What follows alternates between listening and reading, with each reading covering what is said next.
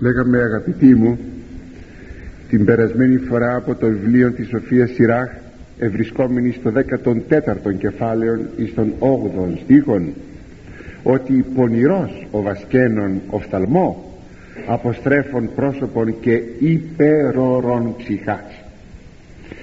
Δηλαδή είναι κακός άνθρωπος ο φιλάργυρος ε, που δεν προσέχει τον έχοντα ανάγκη και τον αντιπαρέρχεται ήδη είχαμε προχωρήσει στην ανάλυση αυτού του χωρίου αλλά μας έμεινε ακόμη κάτι να πούμε. Βέβαια ο φιλάργυρος δεν είναι παρά το αποκορύφωμα της ασπλαχνίας.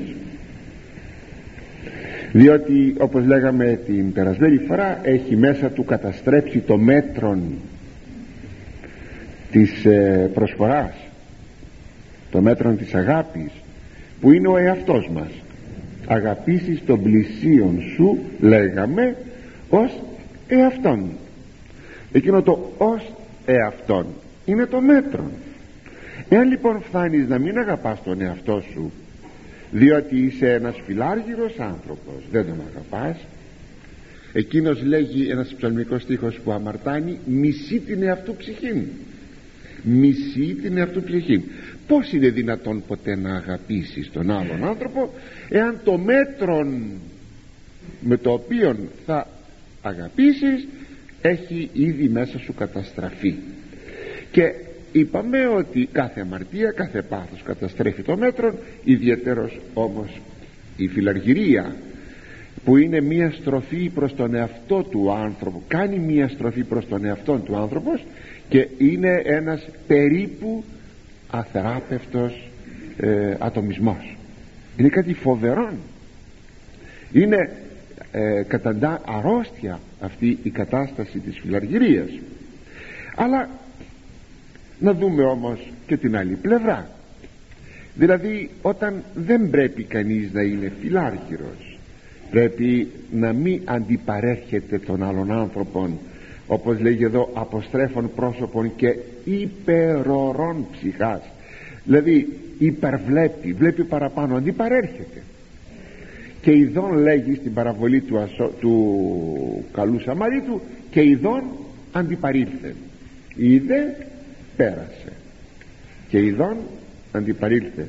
Είναι έτσι πολύ χαρακτηριστική αυτή η πολύ πολύ μικρή φρασούλα που δείχνει τον ατομιστή άνθρωπον γι' αυτό πρέπει να στραφούμε προς την προσφορά του άλλου που η προσφορά του άλλου είναι το φάρμακο που θεραπεύει την φιλαργυρία. Είναι το αντιστάθμισμα της φιλαργυρίας. Ποιο; Η ελεημοσύνη. Με την στενή και με την ευρεία της έννοια. Με τη στενή να ελεήσεις τον άλλον άνθρωπο να του δώσεις κάτι. Αυτό που λέμε κοινά ελεημοσύνη με την ευρεία έννοια να κάνεις έλεος να ποιήσεις έλεος μετά του πλησίον. Γι' αυτό λέγει ο Τοβίτ στον το βία το γιο του αυτό το θαυμάσιο βιβλίο εκ των υπαρχόντων σου συγγνώμη εκ των υπαρχόντων σι ποιη ελεημοσύνη. Και μη φθονες σου ο οφθαλμός εν το ποιήν σε ελεημοσύνη.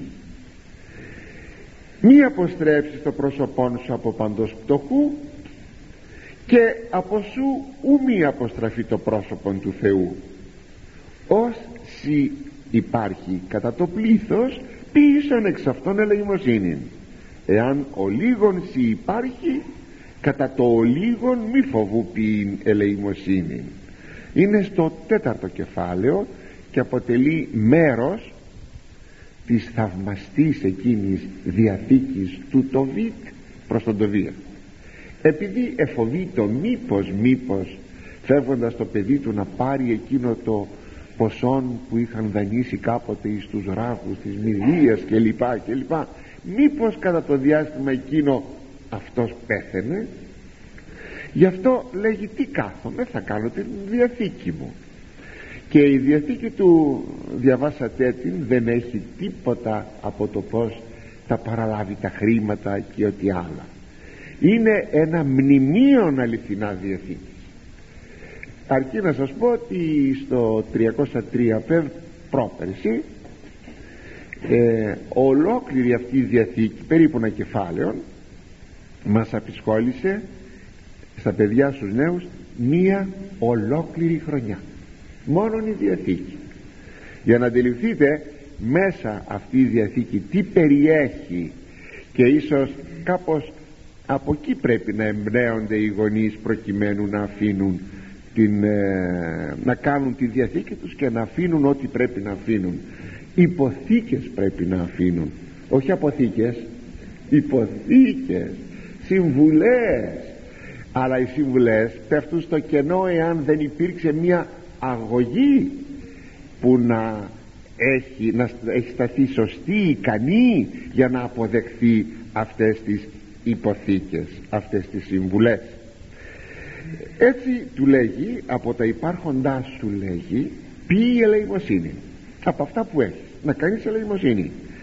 Και μη φθονεσάτος σου ο φθαλμός εδώ επιτρέψτε μου λιγάκι κάτι φιλολογικό επειδή είναι μετάφραση βεβαίως Παλαιά Διαθήκη δυσκολευόμαστε πολλές φορές να καταλάβουμε κάτι από την Παλαιά Διαθήκη ιδίως στα σοφιολογικά βιβλία. Δυσκολευόμαστε. Γενικά σε ολόκληρη την Παλαιά και στους ψαλμούς δυσκολευόμαστε. Διότι σας είπα είναι μετάφραση. Βέβαια θεόπνευστη μετάφραση αλλά πάντα είναι μετάφραση. Και έτσι ε, και κάτι ακόμα ότι μία λέξη σε ένα ρήμα ένα ουσιαστικό ένα επίθετο σε κάποια εποχή είχε μια άλλη έννοια. Είναι γνωστό ότι οι λέξεις δεν μένουν πάντα με την ίδια τους έννοια. Μάλιστα φτάνουμε στο σημείο να έχουμε και την αντίθετη έννοια κάποτε μιας λέξεως. Δηλαδή να, ήταν, να έλεγε μια λέξη άσπρο πριν από 2.000 χρόνια 3.000 χρόνια και τώρα να λέει μαύρο μέχρι του βαθμού αυτού. Γι' αυτό κανείς πρέπει να έχει μία, ένα πανόραμα της ελληνικής γλώσσης ε, σε όλη τη διαδρομή της. Είναι πολύ δύσκολο πάρα πολύ δύσκολο. Ιδίως η μεσαιωνική μας γλώσσα δηλαδή ε, αυτή που είναι περίπου μετά Χριστόν ε,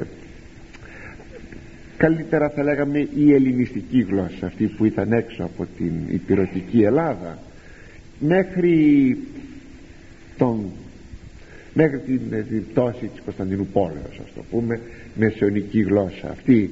Ε, δεν είναι εύκολη.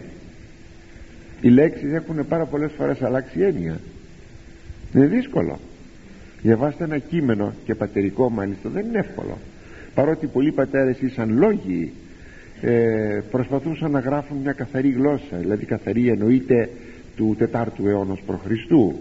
πάντως να γιατί μας χρειάζεται να έχουμε ένα πανόραμα ε, της γλώσσης μας σε όλη της τη διαδρομή.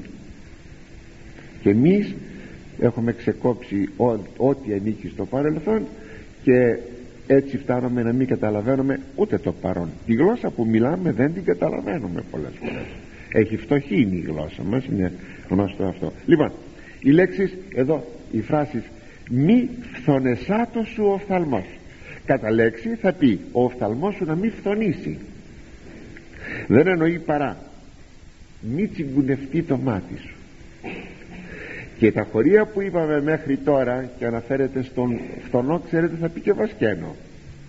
Το ρήμα βασκένο έχει πολλές σημασίες έχει πάρα πολλές σημασίες έτσι βλέπουμε πως μπορούμε να καταλάβουμε εδώ ε, τη λέξη το ρήμα βασκένο που μας το έχει πει αρκετές φορές η Σοφία Σειρά και δεν βγάζει νόημα. Λοιπόν είναι το τσιγκουνεύομαι και όχι η σημασία η σημερινή που λέμε ματιάζω βασκένω ματιάζω λοιπόν από τα υπάρχοντά σου να κάνεις ελεημοσύνη και να μην τσιγκουνευτείς να δώσεις είναι εκείνο που λέμε το κοιτάζεις το πράγμα που έχεις να δώσεις να το δώσω να μην το δώσω να το δώσω να μην το δώσω. Αυτό θα πει να μην φθονήσει το μάτι σου. Δηλαδή να μην τσιγκουνευτείς όταν πρόκειται να κάνεις την ελεημοσύνη. Ακόμη μην αποστρέψεις το πρόσωπό σου από κάθε φτωχό. Μην αντιπαρέλθεις λέει ο, το Βιτ στον Τοβία όπως λέει και ο Σωράχ ο Σιράχ μη, μη παρήδεις μη αντιπαρέλθεις. Ε, μη πεις άντε τώρα ας τον δει κάποιος άλλος όχι. Αλλά θα τον δεις τώρα που τον βλέπεις. Ύστερα ποτέ μη πεις λέει στο βιβλίο των παροιμίων αύριο θα κάνω το καλό δεν ξέρεις ουκίδας λέγει ουκίστα είδατε το αρχαίο ρήμα ουκίστα όμως το δεύτερο ενικό λέγεται ουκίδας είδα ίστα ε, πως αλλάζουν πως αλλάζει η γλώσσα. Τι παίξετε η επιούσα δεν ξέρεις η αυριανή μέρα τι θα είναι. Τι θα βγάλει η αυριανή μέρα δεν το ξέρεις. Κάντο σήμερα. Σήμερα σου δόθηκε η ευκαιρία κάντο σήμερα. Ό,τι θα κάνεις. Και κυρίως την ελεημοσύνη σου.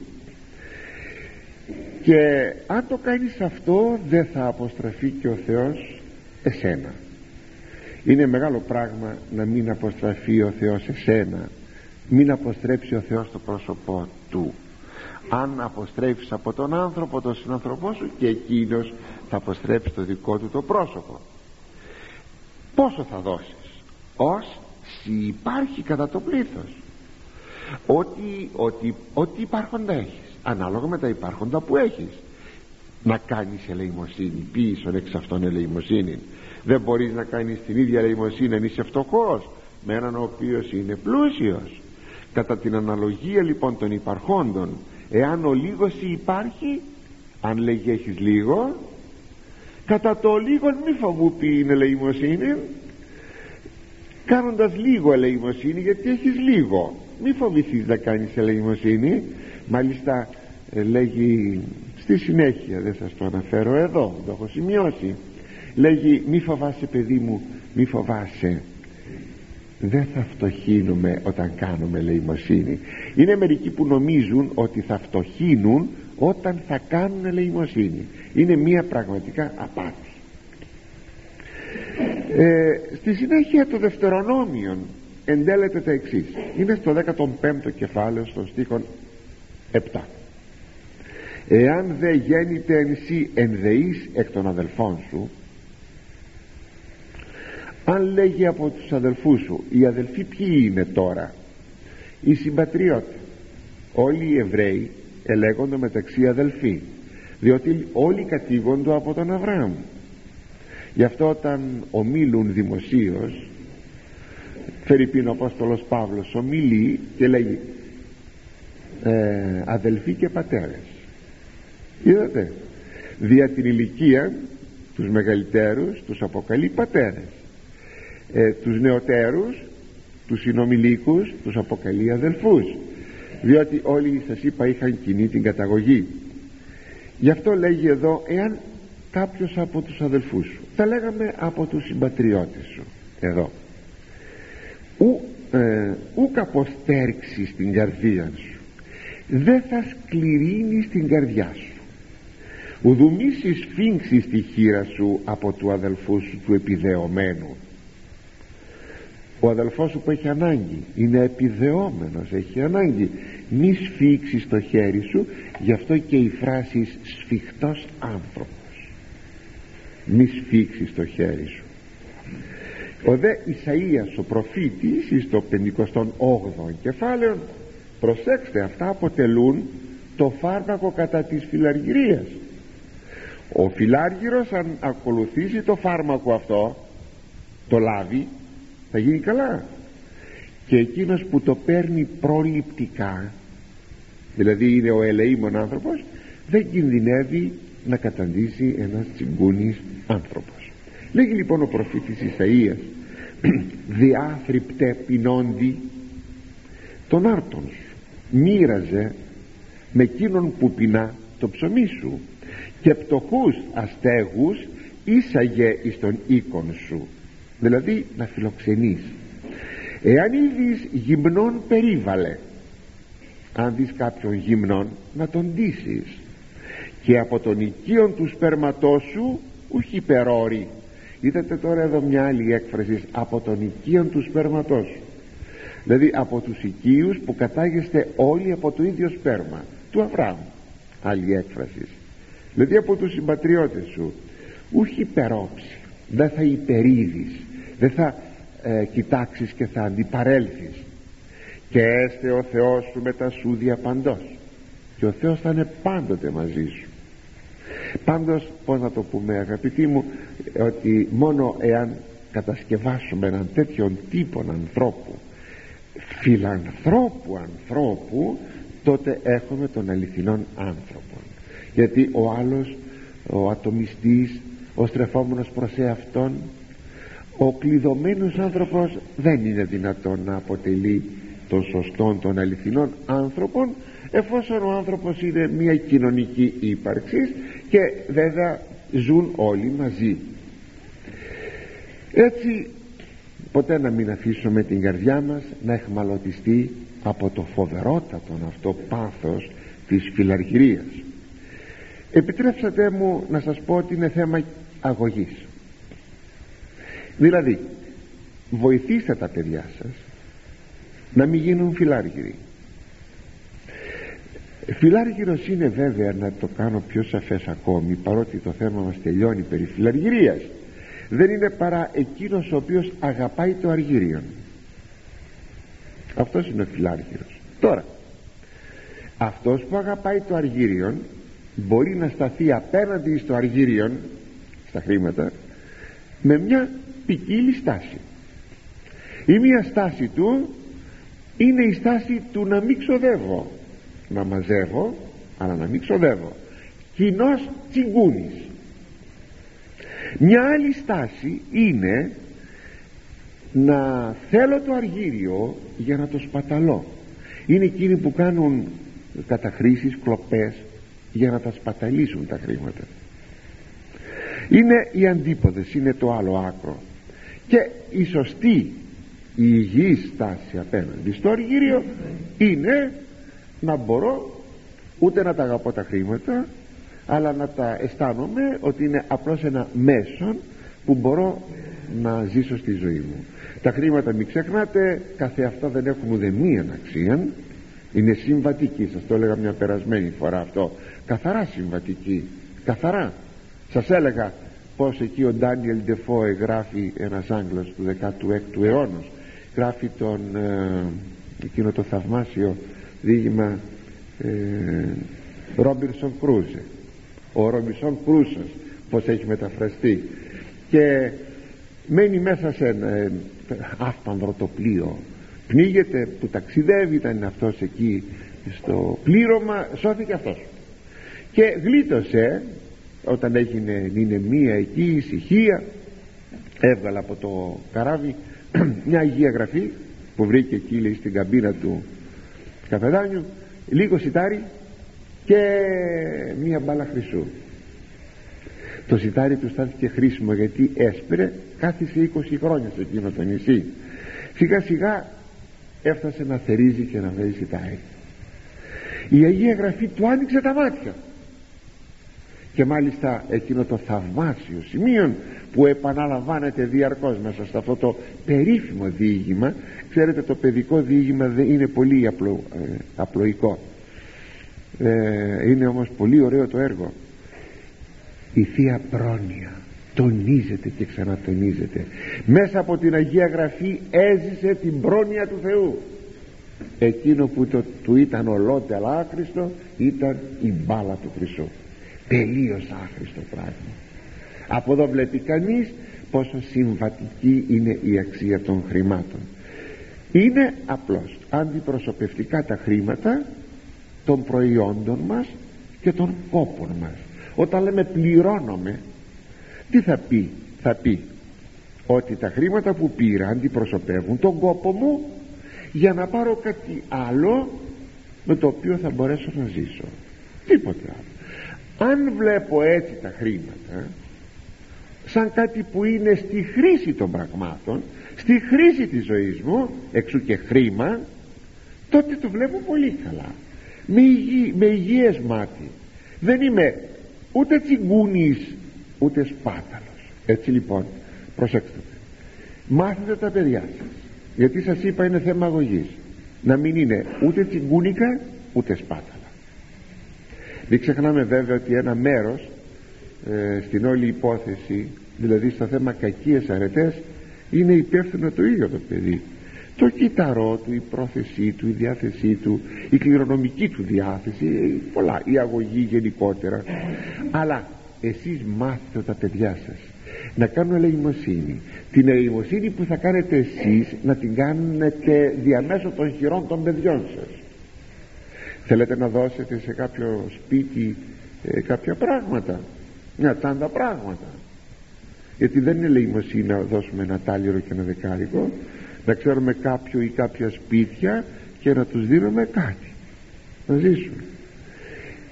Την τσάντα αυτή να την πάει το παιδί σας. Όταν θα πάτε να αγοράσετε ή από το σπίτι θα ετοιμάσετε ό,τι θα ετοιμάσετε θα είναι και το παιδί σας μαζί. Θα πιάσει την τσάντα τα πράγματα θα τα βάλει μέσα στην τσάντα θα κρατάει την τσάντα και θα πάει να τη δώσει την τσάντα το παιδί σας. Μπορεί να είστε κι εσείς αλλά το παιδί σας θα δώσει την τσάντα ή τα χρήματα. Έτσι θα μάθετε να γίνουν τα παιδιά σας σπλάχνα ικτυρμών όπως λέγει ο Απόστολος Παύλος. Όπως και το άλλο άκρο της πατάλη. Πρέπει να αποφύγουμε. Δεν πρέπει να μάθουμε τα παιδιά, τα παιδιά μας να σπαταλούν. Ξέρετε τι είναι ένα παιδί; Ο φυσικός άνθρωπος. Και όταν λέω ο φυσικός άνθρωπος ενώ ο μεταπτωτικός άνθρωπος. Που είναι ένα σακί και έχει μέσα όλα τα κουσούρια του Αδάμ και των απογόνων του. Αυτό είναι ένας άνθρωπος μικρός. Είναι ένας φυσικός άνθρωπος και πρέπει με το βάπτισμα και με την αγωγή την εγκυρίου αγωγή να γίνει ένας πνευματικός άνθρωπος. Έτσι θα μάθετε το παιδί σας να μην σπαταλά. Θα του πείτε αν ζητάει κάτι παραπανίσιο κοίταξε παιδάκι μου αυτά που εσύ ζητάς παραπάνω μην ξεχνάς ότι κάποιοι άλλοι άνθρωποι απόψε θα κοιμηθούν μυστικοί αυτά λοιπόν τα χρήματα ή τα πράγματα μπορούμε να τα δώσουμε να τα μαζέψουμε να τα δώσουμε. Ώστε έτσι το παιδί να μάθει. Ούτε τσιγκούνης να γίνει ούτε σπάταλος πιστεύω να συμφωνείτε. Και πηγαίνουμε στον επόμενο στίχο τον ένατον του 14ου κεφαλαίου. Πλεονέκτου οφθαλμός ούτε μπίπλατε μερίδι. Και αδικία πόνηρα αναξηραίνει ψυχή δηλαδή το μάτι του πλεονέκτου άρα φιλαργύρου δεν χορταίνει με τη μερίδα που του ανήκει. Κοιτάζει και το δίπλα. Είδατε είδατε όταν στα παιδιά σας σας είπα ο φυσικός άνθρωπος βάλτε στο ένα παιδί λίγο μεγαλύτερο κομμάτι μερίδα κρέας ας το πούμε ε, των αλωνών τα μάτια θα πέσουν σε αυτού στο μεγάλο το κομμάτι. Ε. λέει η παροιμία του λολού το μάτι στο μεγάλο το κομμάτι αλλά του πλεονέκτου το μάτι και καθένας μας είναι πλεονέκτης θα κοιτάξει την πλαϊνή μερίδα. Δεν κοιτάζει το πιάτο το δικό του κοιτάζει το πλαϊνό. Και η άδικη επιθυμία η επιθυμία του για πολλά του στεγνώνει την ψυχή. Βλέπετε ότι και πάλι συνεχίζει το χωρίον αυτό περί πλεονεξίας και περί φιλαργυρίας. Ορθά είπε πλεονέκτου οφθαλμός σωστά το είπε εδώ ο Ιερός Συγγραφεύς γιατί απλούστατα εκείνο που πράγματι δεν χορταίνει είναι το μάτι πόσοι αγαπητοί μου ε, τι χώρο έχει η κοιλιά μας; Όταν λέμε κοιλιά μας εννοούμε το στομάχι πόση χωρητικότητα έχει; Μπορεί να φάει κανείς πολύ περισσότερο από εκείνο το οποίο θα μπορούσε να φάει κάποιος άλλος; Δηλαδή εκείνος που έχει πολλά να φάει δέκα καρβέλια. Ξέρω εγώ να φάει τσιν δέκα πιάτα να φάει. Δεν μπορεί. Έχουμε πάνω κάτω όλοι μας το ίδιο στομάχι πάνω κάτω ίδια χωρητικότητα. Το στομάχι χορδένει λες δεν μπορώ να φάω άλλο το μάτι όμως δεν χορταίνει. Εδώ είναι το πολύ πολύ σπουδαίο. Διότι απλούστατα δεν είναι η πλεονεξία πάθος του σώματος. Είναι της ψυχής η ψυχή είναι εκείνη η οποία δεν χορταίνει. Γι' αυτό λέγει η παροιμία το μάτι δεν χορταίνει. Ποιο μάτι; Το μάτι της ψυχής δεν χορταίνει. Γι' αυτό αν η ψυχή επιθυμεί πάντα το αργύριον τότε βέβαια ποτέ της δεν θα χορτάσει. Ποτέ της. Λέγει ο εκκλησιαστής σας έλεγα το χωρί αυτό και την περασμένη φορά αγαπών αργύριον ου πληστήσετε αργυρίου; Εκείνος ο οποίος αγαπάει λέγει το αργύριον δεν θα χορτάσει ποτέ από το αργύριον. Αργύριο θα πει χρήματα σας το υπενθυμίζω και οι παροιμίες λέει το βιβλίο των παροιμιών λέγει άδεις και απώλεια και μπιμπλαντε ο σάφτος και η οφθαλμή των ανθρώπων άπληστη είναι στο 27ο κεφάλαιο στίχος 20 δηλαδή ο Άδης και ο θάνατος αυτή είναι η απώλεια ο θάνατος.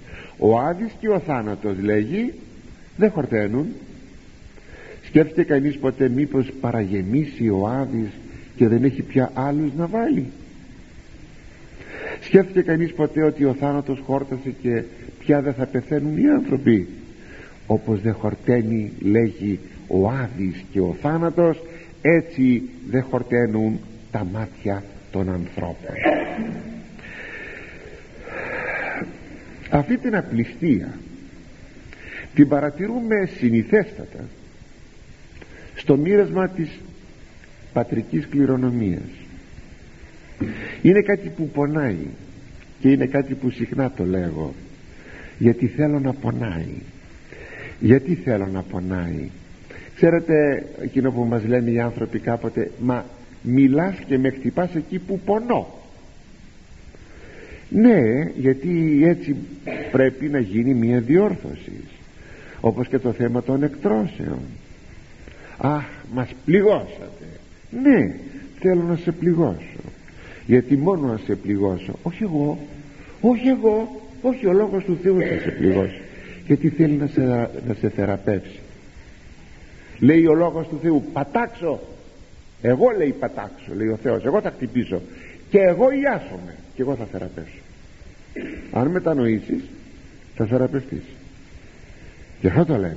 Γι' αυτό ο λόγος του Θεού πληγώνει πληγώνει. Λοιπόν προσέξτε εδώ. Πάντοτε στην ε, κληρονομιά την πατρική υπάρχει μια πλεονεξία. Σπάνια θα δείτε ανθρώπους να έχουν μια άνεση. Αν είναι δυο-τρία παιδιά άφησε ο πατέρας. Ξέρω εγώ ε, να πούν τα παιδιά ελάτε να μοιράσουμε. Και αλήθεια το έχετε δει πολύ συχνά να πει ο ένας στον άλλον «Ε, μοίρασε εσύ ό,τι θες πάρε και μου αφήνεις και εμένα το είδατε αυτό ποτέ; Όχι. Αλλά κάπου κάπου γίνεται. Έχω τη χαρά να σας το πω αυτό ότι κάπου κάπου γίνεται. Σπάνιο αλλά γίνεται. Πρέπει κανείς να έχει υποστεί αγωγή. Πρέπει να μην ε, αγαπάει τα υλικά πράγματα υπερβολικά απλώς ό,τι λέγαμε προηγουμένως μόνο για να ζήσουμε τίποτα περισσότερο. Ε λοιπόν εκεί γίνεται κάτι το φοβερό. Αυτό που λέμε το κάτι άλλο. Εκεί στη μοιρασιά είναι οι καυγάδες εκεί είναι οι μηνύς και τα δικαστήρια. Τα μίση και οι φθόνοι εσύ πήρες πιο πολύ. Και μάλιστα μετά τη μοιρασιά να μην μιλάνε τα αδέλφια ακόμη και εγκλήματα και φόνοι ακόμη και μάγια κάνουν να μην τα χαρεί ο άλλος γιατί πήρε ίσως την καλύτερη μερίδα κατά τη γνώμη του, του κάποιου άλλου. Ακούτε είναι φοβερό πράγμα. Έτσι ο ταλέπορος πλεονέκτης βρίσκεται σε εκείνη την μοίρα θα λέγαμε που όσο χορταίνει η θάλασσα από τα ποτάμια χορταίνει και ο πλεονέκτης. Δεν χορταίνει ποτέ. Ας κάνουμε λοιπόν μια αναγωγή. Είναι άσκησης είναι θέμα ασκήσεως να χορταίνουμε. Να χορταίνουμε. Να λέμε όχι άλλο φτάνει δεν θέλω άλλο. Αρκετά είναι αυτά τα οποία έχω. Αν έτσι αγαπητοί μου σκεφτόμαστε πόσο καλά θα κάναμε. Γιατί; Γιατί αυτή η αχορτασιά αυτή η απληστία αυτή η επιθυμία να έχουμε να έχουμε αποτελεί τη ρίζα της ασεβίας αλλά και της αθείας. Τη ρίζα της ασεβίας και της αθείας. Γι' αυτό λέγει στον Τιμόθεο Απόστολος Παύλος ρίζα, ρίζα πάντων των κακών εστίν η φιλαργυρία όλο των κακών είναι η φιλαργυρία την εσωρεγόμενη τις οποίες φιλαργυρίες μερικοί επεθύμησαν απεπλανήθησαν από τις πίστεως και αυτούς περιέπηραν οδύνες πολλές απεπλανήθησαν λέγει από την πίστη και και περιέπηραν οδύνες πολλές. Θα πει εκάρφωσαν περιέπηραν, εκάρφωσαν τους εαυτούς των με πολλές οδύνες. Γιατί μην νομίσετε ο άνθρωπος ο οποίος ε, θέλει να πλουτίζει στην πραγματικότητα είναι ένας δυστυχισμένος άνθρωπος. Το δεύτερο νημιστήχιο μας λέγει και αδικία πονηρά αναξηραίνει ψυχήν θα ήθελα να μείνω πάνω σε αυτό το σημείο γιατί έχει κάποιο πολύ πολύ ενδιαφέρον. Όσο λυπαίνεται το σώμα ή η τσέπη με πολλά πλούτη και αγαθά τόσο ξηραίνεται η ψυχή το έχετε σκεφτεί αυτό; Λέγουν οι πατέρες μια πολύ έτσι ωραία χαρακτηριστική φράση. Εισρωή αίματος εκροή πνεύματος οι νηπτικοί πατέρες το λέγουν αυτό. Βάζεις αίμα βγάζεις πνεύμα αίμα είναι αντιπροσωπευτικό του πλούτου του των αγαθών λέει αυτός παίρνει αίμα. Ε, τρώει καλά, πίνει καλά, δίνεται καλά με τη λέξη αίμα. Όταν λοιπόν εισραίεις αίμα τότε εκραίεις βγάζεις πνεύμα. Είναι δύο ποσά αντιστρόφως ανάλογα. Όσο πιο σαρκικός γίνεσαι τόσο λιγότερο πνευματικός είσαι. Σας ξαναλέγω είναι δύο ποσά αντιστρόφως ανάλογα. Αλλά προσέξτε εδώ αυτή η φράση αναξηραίνει ψυχήν. Είναι πολύ επιτυχής αυτή η φράση γιατί ο πλέον έκτης επειδή είναι ειδωλολάτρης το Πνεύμα του Άγιο δεν μπορεί να αναπαυθεί σε αυτόν τον άνθρωπο και όταν το Πνεύμα του Άγιο δεν αναπαύεται στην ανθρωπίνη ψυχή και είναι ο άνθρωπος άμυρος του Αγίου Πνεύματος δεν έχει το Πνεύμα του Άγιον. Τότε έχει αισθήματα καινού το και με έψιλον. Αισθήματα ανικανοποιήτου αισθήματα ανασφαλείας και, ανα... και αισθήματα ξηρότητας. Είναι ξερή η ψυχή μου. Είναι άνυδρη όπως λέει ο ψαλμαδός η ψυχή μου. Άνυδρη, ξερή γιατί είναι ξερή η ψυχή; Γιατί απλούστατα έφυγε το Πνεύμα του Θεού; Και γιατί έφυγε το Πνεύμα του Θεού; Γιατί σε βρίσκει άνθρωπο σαρκικών. Το Πνεύμα του Άγιον μην το ξεχνάμε ποτέ αυτό δημιουργεί ωραίες ψυχές δροσερές ψυχές ακμαίες ψυχές με αισθήματα πληρότητος ο πνευματικός άνθρωπος αισθάνεται είναι γεμάτος. Δεν πάσχει από αυτά τα προηγούμενα αισθήματα που σας είπα. Είναι γεμάτος έστω και αν έχει πολύ λίγα αγαθά. Αλλά όταν η ψυχή γίνει σαρκική τι όχι δεν έκανα λάθος. Όταν η ψυχή γίνει σαρκική γίνεται η ψυχή σαρκική βεβαίως δεν είπε, δεν είπε ο Θεός δια το είναι αυτού σάρκας έγιναν σαρκικοί η ψυχή τους έγινε σαρκική. Δηλαδή η ψυχή γίνει ηλιστική. Τότε ο άνθρωπος αισθάνεται προσέξτε και την ξηρότητα του σώματος. Όχι μόνο τώρα ε, εκείνο που σας είπα προηγουμένως ότι τα υλικά πράγματα ξηραίνουν την ψυχή προσέξτε αυτό το σημείο τώρα έχουμε ξηρότητα και του ιδίου του σώματος. Πότε; Όταν η ψυχή γίνει σαρκική και θέλει πολλές απολαύσεις και όταν δεν τις έχει αισθάνεται ότι και το σώμα έχει ξηρανθεί. Και το σώμα. Για να το δείτε αυτό δεν έχω παρά να σας αναφέρω μια τυπική περίπτωση που μας λέγει η Παλαιά Διαθήκη ότι όταν ο Θεός έβγαλε το λαό του από την Αίγυπτο εκεί βέβαια δούλοι ήσαν δούλοι αλλά αντί αυτή η περίπτωση α, κάπως τρώγανε τα προϊόντα της Αιγύπτου. Ποια προϊόντα όχι σπουδαία πράγματα αλλά τρώγανε ψάρια ε, και κρέατα τρώγανε και σκόρδα και κρομίδια και πεπόνια και λοιπά και λοιπά είπα και πεπόνια γιατί αναφέρονται, αναφέρονται και τα πεπόνια και τα γκουράκια όλα τρώγανε από αυτά όλα. Έτσι αυτή η περίπτωση όχι σπουδαία πράγματα σας το ξαναλέω. Πάντως όμως τρώγανε αυτά. Όταν βγήκαν στην έρημο όλα αυτά δεν υπήρχαν. Και ο Θεός τους έβγαλε στην έρημο για να τους παιδαγωγήσει.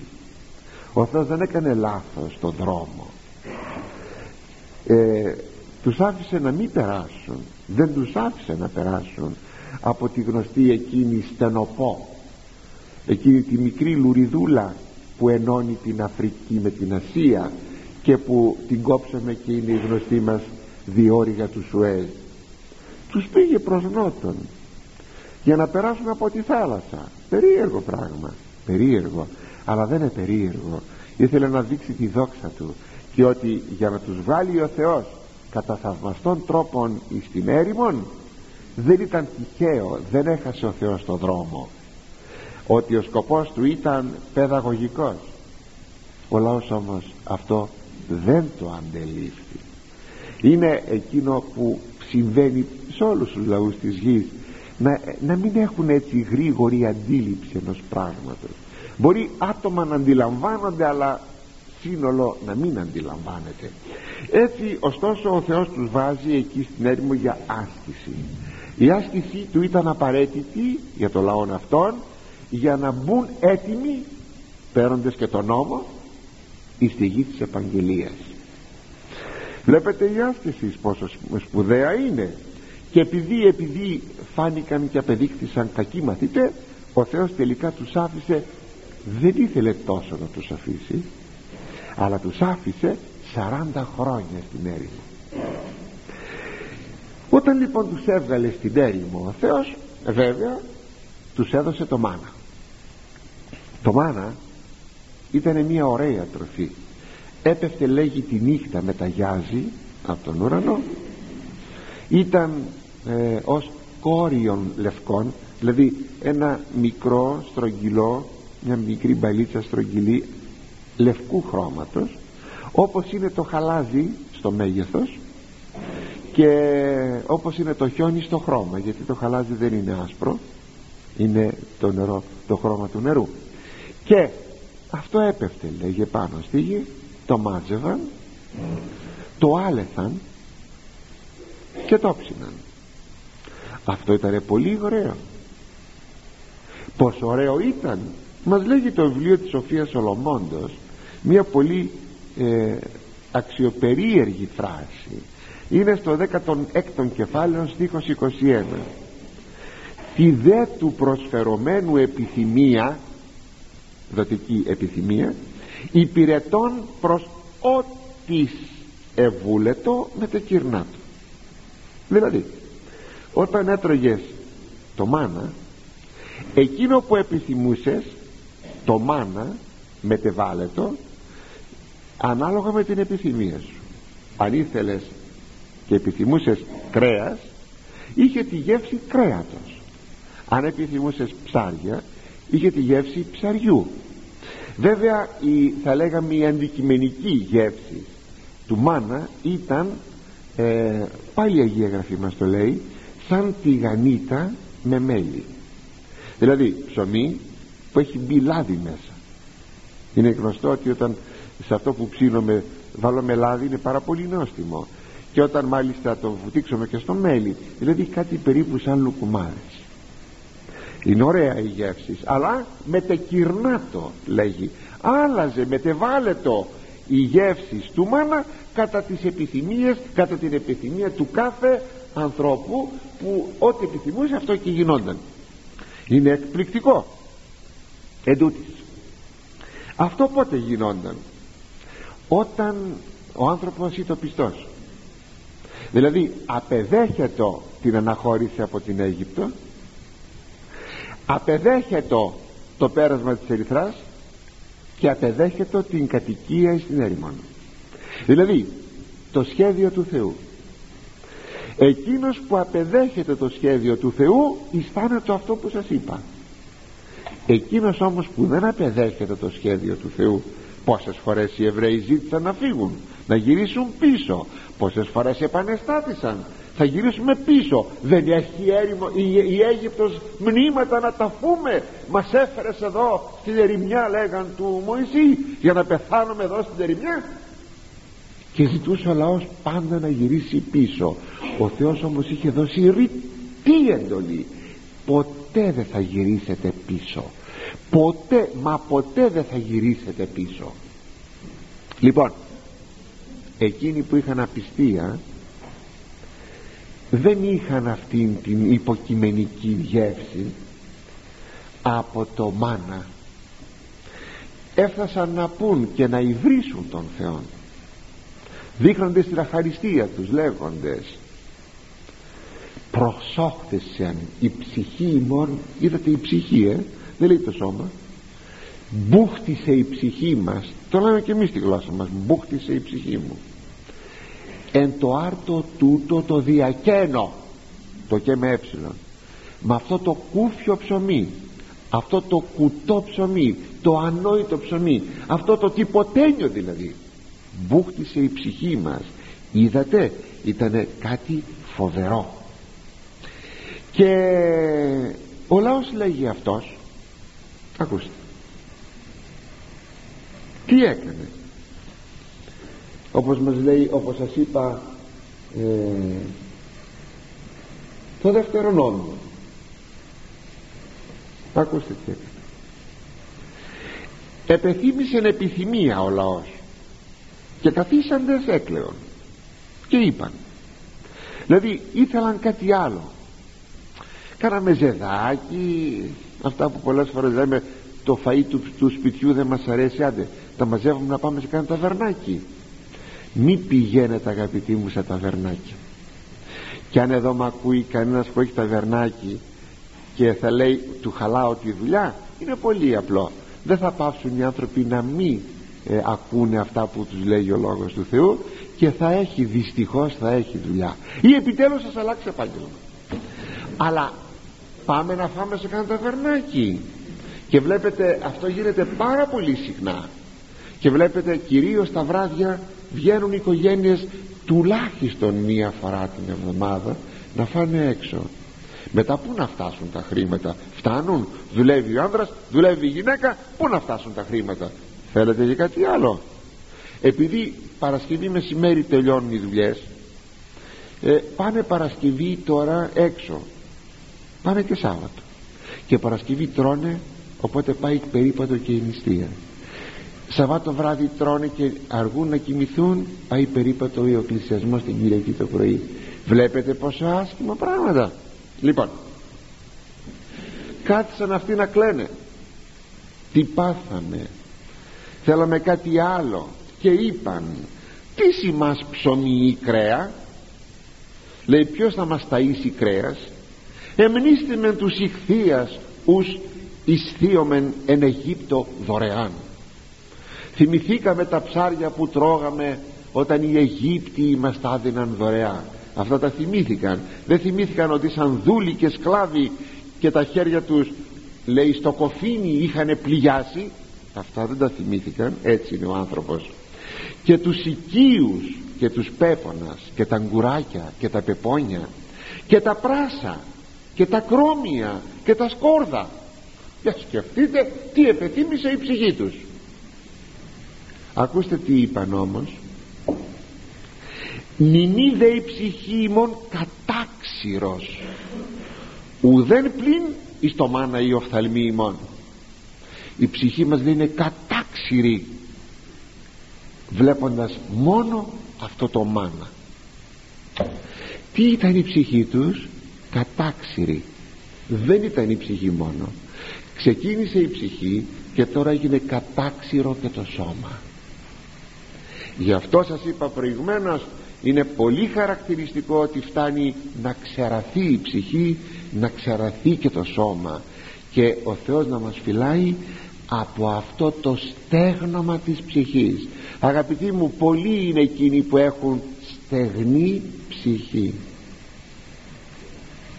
στίχος δέκατος. Ο φθαλμός πονηρός φθονερός πάρτο και ελλειπής επί της τραπέζης αυτού. Δηλαδή του φιλαργύρου το μάτι είναι τσιγκούνικο ακόμη και στο δικό του το τραπέζι που είναι στερημένο. Για σκεφτείτε. Ακόμα και το δικό του το τραπέζι ναι γιατί έχουμε πλέον ένα κατάντημα ανθρώπου που τσιγκουνεύεται και ο ίδιος στο σπίτι να φάει βεβαίως και δια τους οικείους του γιατί τους επιβάλλει αυτήν την τσιγκουνιά Καμιά φορά ακούω, ξέρετε, παράπονο από καμιά γυναίκα. Βέβαια, έχουμε και τσιγκούνες γυναίκες και τσιγκούνιδες άνδρες Καμιά φορά όμως ακούω καμιά γυναίκα να λέει για τον άνδρα της ότι είναι πολύ τσιγκούνης. Και καμιά φορά λέει και κανένα παράδειγμα και είναι ένα φρίτη κανένας από τα παραδείγματα. Είναι ένα φρίτη. Δηλαδή, έχουμε περιπτώσεις τσιγκουνιάς που να βγαίνετε από τα ρούχα σας. Να τα ακούτε και να μην το πιστεύετε. Ε βέβαια περίπτω να σας πω ότι μια τέτοια γυναίκα για να επιζήσει ή να επιζήσουν τα παιδιά της συστηματικά κλέπτει τον άνδρα της. Και αν με ρωτήσετε είναι αμαρτία; Ποσός. Δεν είναι αμαρτία ποσός εάν η γυναίκα έκλεβε τον άνδρα της για να τα φάει κάπου αλλού στα φτιασίδια της και στις μόδες της ναι. Όταν όμως ο σύζυγος είτε σπάταλος είναι που τα τρώει όλα στην ταβέρνα το μεροκάματο στην ταβέρνα τρώγεται πολλές φορές και στο σπίτι τίποτα. Πασίγνωστα πράγματα αυτά. Είτε τσιγκουνεύεται και δεν φέρνει τίποτα στο σπίτι και να λέει στη γυναίκα ε βάλει να φάμε ε πως δεν δώσ' μου χρήματα να πάω να ψωνίσω δεν ξέρω λέει φρόντισε από πού θα φροντίσει είναι τι πρέπει να κάνει τότε συστηματικά κλέπτει τον άνδρα είναι αμαρτία όχι σας το ξαναλέγω άλλη μια φορά ως πνευματικό σας το λέγω αυτό. Δεν είναι αμαρτία αλλά σας αρέσει αγαπητοί μου να σας κλέπτει η σύζυγος γιατί έχετε μία τσιγκουνιά. Επιτρέψατε μου κάτι συνειρμικά σας το λέω αυτό. Είναι και μερικά πράγματα που δεν είναι βεβαίως πώς να σας το πω δεν είναι φαΐ και ψωμί αλλά είναι ε, κάποιος στοιχειώδης εξοραϊσμός του σπιτιού. Που ο άντρας επειδή είναι άντρας δεν ξέρω δεν, δεν θα έπρεπε να μην ήταν έτσι να μην, να, να μην έχει μια αίσθηση αισθητική. Α σου λέει δεν βαριέσαι. Το σπίτι και αν είναι στολισμένο ή δεν είναι στολισμένο δεν με πειράζει κάποια λοιπόν γυναίκα συγκεκριμένο αυτό εδώ και 50 χρόνια πίσω αυτό που σας λέω 70-80 χρόνια κάπου εκεί είναι πίσω. Ε, σας μπερδεύω δηλαδή με αυτά που λέω. Ε, του λέει να, να αγοράσουμε ύφασμα λίγο να βάλουμε καλύματα στα έπιπλα να μην φθύρονται όλα δεν χρειάζονται. Δεν χρειάζεται. Μα σε παρακαλώ όχι δεν χρειάζεται γιατί ο άνδρας δεν καταλαβαίνει εκείνα τα οποία χρειάζεται η σύζυγος μέσα στο σπίτι. Διότι αυτή είναι η νοικοκυρά. Και φτάνει αυτή η γυναίκα και μου λέει του κλέψα χρήματα και πήγα και ψώνισα και όταν τα είδε μου λέει πού τα βρήκες; Ε ξέρω πού τα βρήκα αλλά δεν είναι σωστό. Προσέξτε με είναι ένα λεπτό σημείο αυτό αγαθών σχέσεων. Ο σύζυγος πρέπει να έχει μια αντίληψη μερικών πραγμάτων. Αν δει βέβαια τη σύζυγό του να κάνει το παραπάνω. Αυτό που λέγεται σπατάλη θα της πει ε πρόσεξε κάπως παραπάνω πηγαίνεις έτσι αυτό είναι θέμα το, να κατανοηθεί. Αλλά όταν όμως δεν καταλαβαίνει είναι κακό. Γι' αυτό πρέπει να καταλαβαίνει τη γυναίκα του. Η γυναίκα θέλει να έχει ένα ωραίο σπιτικό. Δεν το κάνει από φιλοδοξία. Είναι στο, στην κατασκευή της γυναικός να έχει ένα ωραίο σπιτικό. Το ξαναλέγω είναι στην κατασκευή της γυναικός. Δεν λέγει ο Απόστολος Παύλος ότι θέλει λέει τας νεωτέρας οι κουρούς είναι φιλάνδρους. Να είναι νοικοκυρές και να αγαπάνε το σύζυγό τους νοικοκυρές. Μια νοικοκυρά πως με το τίποτα κάτι πρέπει να έχει χρήματα για να φτιάξει το σπιτικό της. Ε βλέπετε λοιπόν ότι είναι ανθρώπινο. Είναι μέσα στην κατασκευή της γυναικός.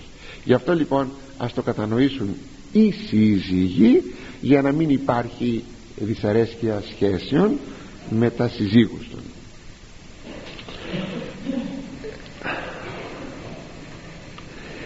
Το βιβλίο των παροιμιών λέει το εξής. Αφού λέγει ότι το τραπέζι ε, τσιγκουνεύεται και το τραπέζι το δικό του ακόμη να είναι να έχει απάνω τρόφιμο να έχει φαγητά ο τσιγκούνης. Και λέγει λοιπόν το βιβλίο των παροιμιών μη συνδείπνει ανδρή βασκάνο μη δε επιθύμη των βρωμάτων αυτού. Μη καθίσεις να φας με τσιγκούνι άνθρωπο ούτε να επιθυμείς τα φαγητά του. Ον τρόπον γάρ ή της καταπίει τρίχα ούτως εστίει και πίνει. Όπως λέει ένας που καταπίνει μια τρίχα και αισθάνεται πολύ άσχημα τώρα να ξεράσει έτσι αισθάνεται ο τσιγκούνης όταν βλέπει τον φιλοξενούμενόν του να του καταβροχθίζει τα φαγητά στο τραπέζι.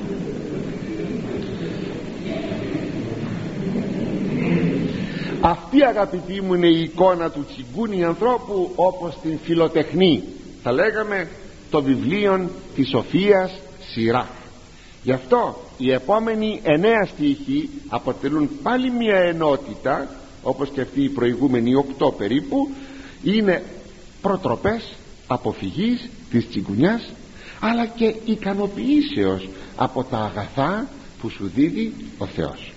Γι' αυτό ας προχωρήσουμε με τη βοήθεια του Θεού. Στίχος ενδέκατος. Τέκνον. Καθώς αν έχεις ευπίησε αυτόν και προσφοράς Κυρίω αξίως πρόσαγε παιδί μου ανάλογα με εκείνα που έχεις να φροντίζεις τον εαυτό σου. Και σύμφωνα με τα έσοδά σου οι προσφορές σου στον Κύριο να είναι καταξίαν. Αλήθεια. Πόσο θα ζήσουμε αγαπητοί μου πόσο θα ζήσουμε. Αιώνες επί της γης. Είναι μια απάτη να νομίζουμε ότι θα ζήσουμε αιώνες επί της γης. Γι' αυτό ο άνθρωπος πρέπει να χαρεί τους κόπους των χεριών του εννοείται εν κυρίω δούλεψες έβγαλες το μεροκάματο ή το μηνιάτικο να το χαρείς. Προσέξτε εν κυρίω είπαμε ούτε τσιγκουνικά ούτε σπάταλα όπως πρέπει στα παιδιά του Θεού αλλά να χαρείς όμως τα αγαθά σου. Γιατί να μην τα χαρείς; Όλα αυτά σου τα ευλογεί ο Θεός. Να τα χαρείς λοιπόν. Όπως λέγει ο εκκλησιαστής και είδον ότι ούτε στην αγαθόν ημί ο εφρανθήσεται ο άνθρωπος εν ποιήμαση αυτού ότι αυτό μερίς αυτού δηλαδή και είδα ότι δεν υπάρχει τίποτε ωφέλιμο παρά εκείνο που ο άνθρωπος θα χαρεί από τα έργα τα δικά του και ό,τι του ανήκει. Να το χαρίσει έκανε σπίτι. Να το χαρίσει πολλές φορές βλέπουμε ένα καινούριο σπίτι. Ποτέ μη φθονήσετε βασκάνετε καινούριο σπίτι του αλουνού.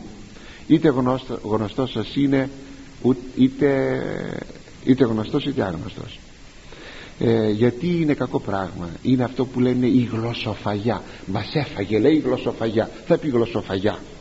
Ε, τρώνε με τη γλώσσα. Ε, ε, φτιάξαν κάναν όχι. Αγαπητοί μου ξέρετε ποιος είναι ο όριμος άνθρωπος; Ο, ο πνευματικός άνθρωπος. Ξέρετε ποιος είναι; Να το δει και να χαρεί. Να πει τι ωραίο σπιτάκι που είναι να το χαίρονται οι ένικοι που το έχουν ακούσατε; Να το χαίρονται οι ένικοι που το έχουν.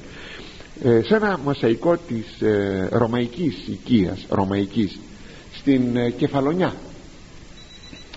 Προπόλων ετών που έγινε εκεί κάτι ένας καφές ε, βρέθηκε στην είσοδο αυτού του σπιτιού αυτό το μοσαϊκό. Είχε έναν άνδρα που ήταν δύο θηρία από εδώ και δύο θηρία από εκεί έτοιμα και τα τέσσερα να τον κατασπαράξουν και έγραφε από, από κάτω μια επιγραφή. Φίλε στο σπίτι αυτό που μπήκες αν σου αρέσει μη το βασκάνεις μη το φθονήσεις γιατί αν το φθονήσεις τέτοια θηρία θα σε φάνε. Πράγματι ο φωνερός κατατρώγεται από το φοβερό θηρίο που λέγεται φθόνος. Γι' αυτό λένε για δες τον τον κυτρινιάρη γιατί κατατρώγεται ο φωνερός. Τι θα πεις; Ωραίο το σπιτάκι σας. Πολύ ωραίο. Να το χαίρεστε. Ακούσατε; Να το χαίρεστε. Εμείς μάλιστα οι κληρικοί έχουμε εδώ και ακροατάς κληρικούς όταν μπαίνουμε σε ένα καινούριο σπίτι σε ένα ωραίο σπίτι ε, να το ευλογούμε. Έχουμε εντολή προς τούτο. Κοιτάξτε έτσι με το χέρι μας να το ευλογούμε. Θα ευλογήσουμε το σπίτι θα ευλογήσουμε και τους ενίκους. Ή περιβόλη είναι ή εργοτάξιο ή είναι εργοστάσιο ό,τι είναι θα το ευλογήσουμε. Και το αντικείμενο το κτίσμα ό,τι είναι και τους ανθρώπους. Τι ωραίο πράγμα. Ακούστε αυτός είναι ο ελεύθερος άνθρωπος. Αυτός είναι ο όριμος άνθρωπος. Αυτός είναι ο ωραίος άνθρωπος. Από τίποτα δεν δεσμεύεται.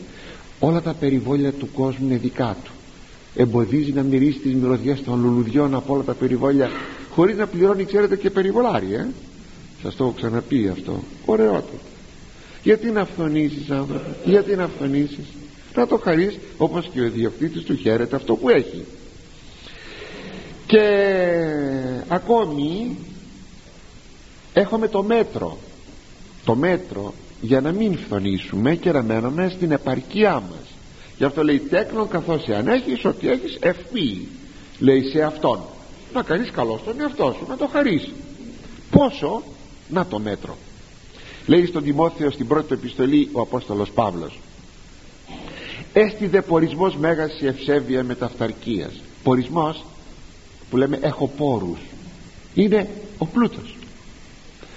Είναι λοιπόν μέγας πλούτος η ευσέβεια με την αυτάρκεια δηλαδή να είσαι ευσεβής και ταυτόχρονα να, να έχεις το αίσθημα της αυταρκίας.